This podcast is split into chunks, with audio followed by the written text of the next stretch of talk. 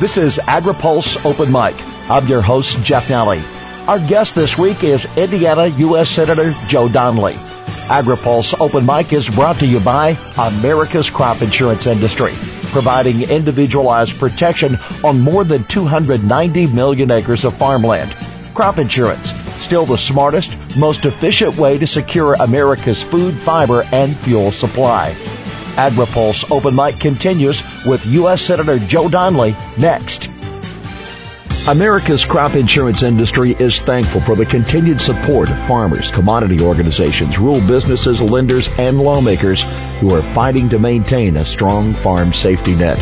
With crop prices falling, farm incomes plummeting, and Mother Nature wreaking havoc, the private sector crop insurance infrastructure is more important today than ever. Providing individualized protection on more than 290 million acres of farmland, crop insurance remains the smartest, most efficient way to secure America's food, fiber, and fuel supply. This is AgriPulse Open Mic. U.S. Senator Joe Donnelly was a co-sponsor of legislation that would have forced the Environmental Protection Agency to scrap its current definition of waters of the U.S. and start anew with greater input from states, local governments, and agriculture. The Hoosier Democrat says the EPA's regulations are misguided. As we know in Indiana and around the country, there's nobody who are better stewards of the land, of our waters, than our ag community. A farmer, their family very often lives right there on the farm with them. The kids are out in the back swimming in the pond. There's drainage ditches there. Nobody wants the waters to be cleaner. Nobody wants the farm to be run better than the family that lives there. And so what I've said all along is the EPA ought to spend more time listening and less time dictating. And if they did, we'd be able to continue to see increase in water quality, increase in air quality, and you can get a lot more done when you work together as opposed to spending all your time trying to tell everybody else what to do. Now, the agriculture industry and others had asked for a clear definition of what is a navigable waterway and what are waters of the U.S. Asked for a definition, and many opposed the response that they've received from the EPA.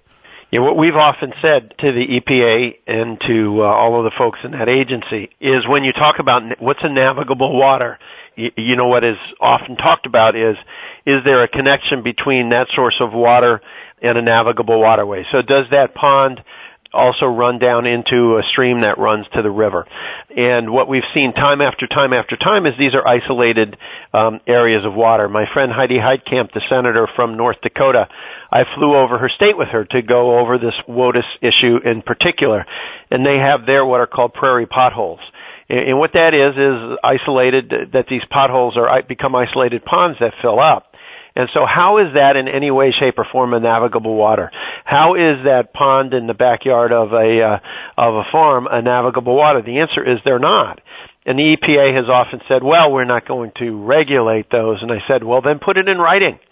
And they won't do it. And so it's the old saying, make sure you can get it verified. And so that's what we're trying to do is to make sure they don't overstep their boundaries. But we have also seen recently the Sixth Circuit Court of Appeals has already, the United States Court of Appeals has put a stop on this.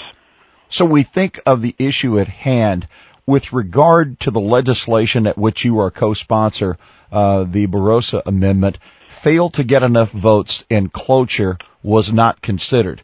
But the Ernst proposal, the resolution of disapproval, was approved by the Senate. Do you expect further legislative action on this, or is this now down to litigation completely? Well, I am hopeful that the legislature will deal with it because that's what the American people want. They don't want this decided by a court. They want it decided by their elected representatives. And we had 58 votes, so we came very, very close to getting the 60 that were necessary in order to put a stop to this. But what we are trying to do is to actually get this process to move, but to have it done in a way that listens to our farm community. Our legislation talked about having this done by the end of next year. It talked about trying to make sure that for those waters that are connected to navigable waterways, that there is a review of those. But what we're also trying to do is make sure they don't overstep their bounds. We're trying to strike a reasonable bipartisan compromise. This was not a Democrat bill or a Republican bill. This was everybody in together. And what we found is we had 58 votes, but there were 11 other senators who signed a letter that said to the EPA, look, if you try to start regulating non-navigable waterways, things like ponds and things like drainage ditches, then we will put a stop to this. So you actually have a significantly larger group than just those 58. Some would suggest that opposing the EPA's clean water rule means that you're not for clean water in the country. You know, I don't live very far from Lake Michigan, and I feel an extraordinary responsibility not only for Lake Michigan, for all our Great Lakes, for all our waters, that we are good stewards of these for our children and grandchildren. And I think if you look, it's an undeniable fact that our waters are becoming cleaner each and every single year and are the cleanest they've ever been in my lifetime. I very much want clean waters. I want to make sure all the navigable waters are the cleanest they have ever been. But there has to be some trust that the people of this country have some wisdom to add to this discussion as well. Regulators weren't born with a crystal ball. Nobody knows North Dakota better than the people of North Dakota. Nobody knows my beloved home state of Indiana better than other Hoosiers. And so look to us, look for our ideas, and together we can achieve the kind of goals that the EPA is looking for, but we can do it listening to one another. One thing I know about Hoosiers is this. If you ask us how to do something, if you ask us to be helpful and to be a partner, you can do amazing things. If you spend all your time trying to tell us what to do, it doesn't work very well. Is the omnibus appropriation legislation a vehicle for further legislative action on this matter? I think what we're going to see is it will probably not be part of the omnibus, but what you will see is the EPA has been sent a very, very strong message. When those 11 senators signed on to the additional letter on top of the 58 who voted for our legislation, you know, you're almost at 70 senators at that point. And what we all said was, look, navigable waterways don't include torturing our farmers, don't include making their lives incredibly difficult, doesn't include going to that farm pond where your kids go swimming in the back and trying to do something with that, doesn't include the drainage ditch out in front of your farm that's not connected to anything. So work with us, use some common sense, and we can get this done. Child nutrition reauthorization is due. There have been many who've discussed a need for greater flexibility and others who discuss the need to stay the course to not go backwards from achievements that have been accomplished thus far. Also, opinions expressed in concern for the number of kids who actually have the opportunity to have healthy meals through the summer.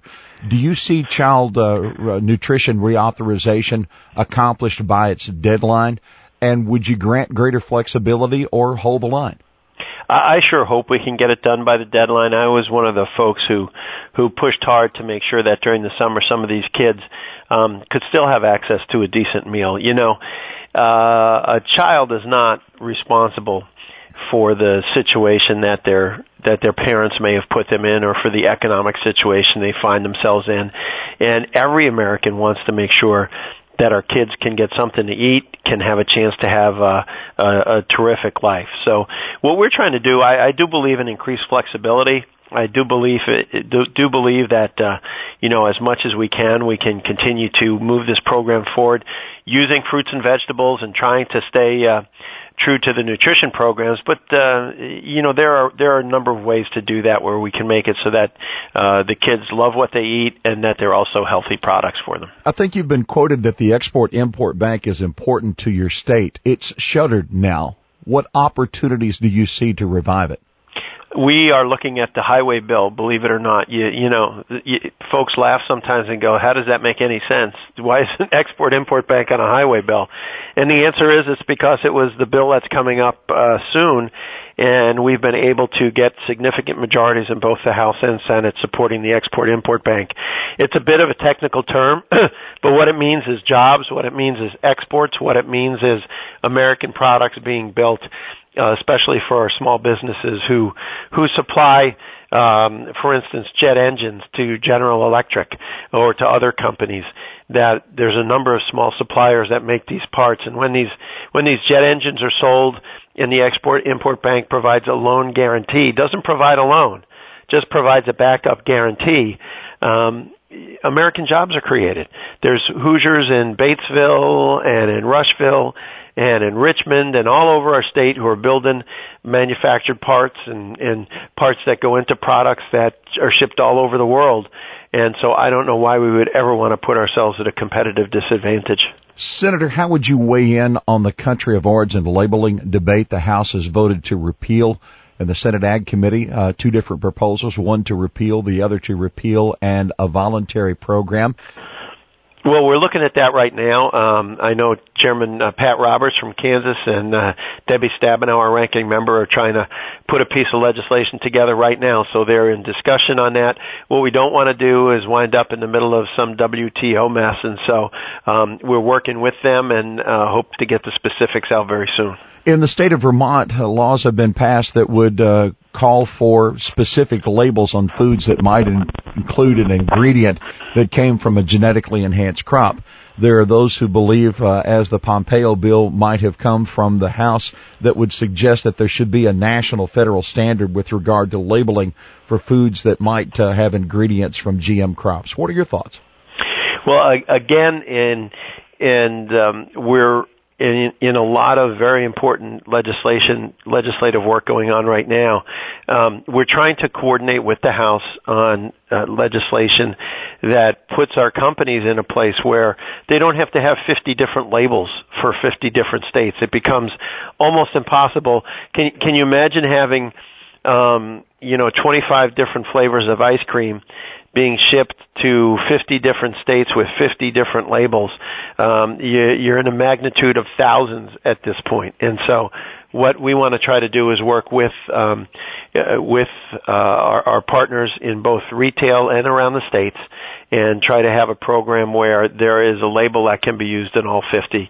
And if folks want to detail that their product is not genetically modified, that's an easy thing for them to put on their label.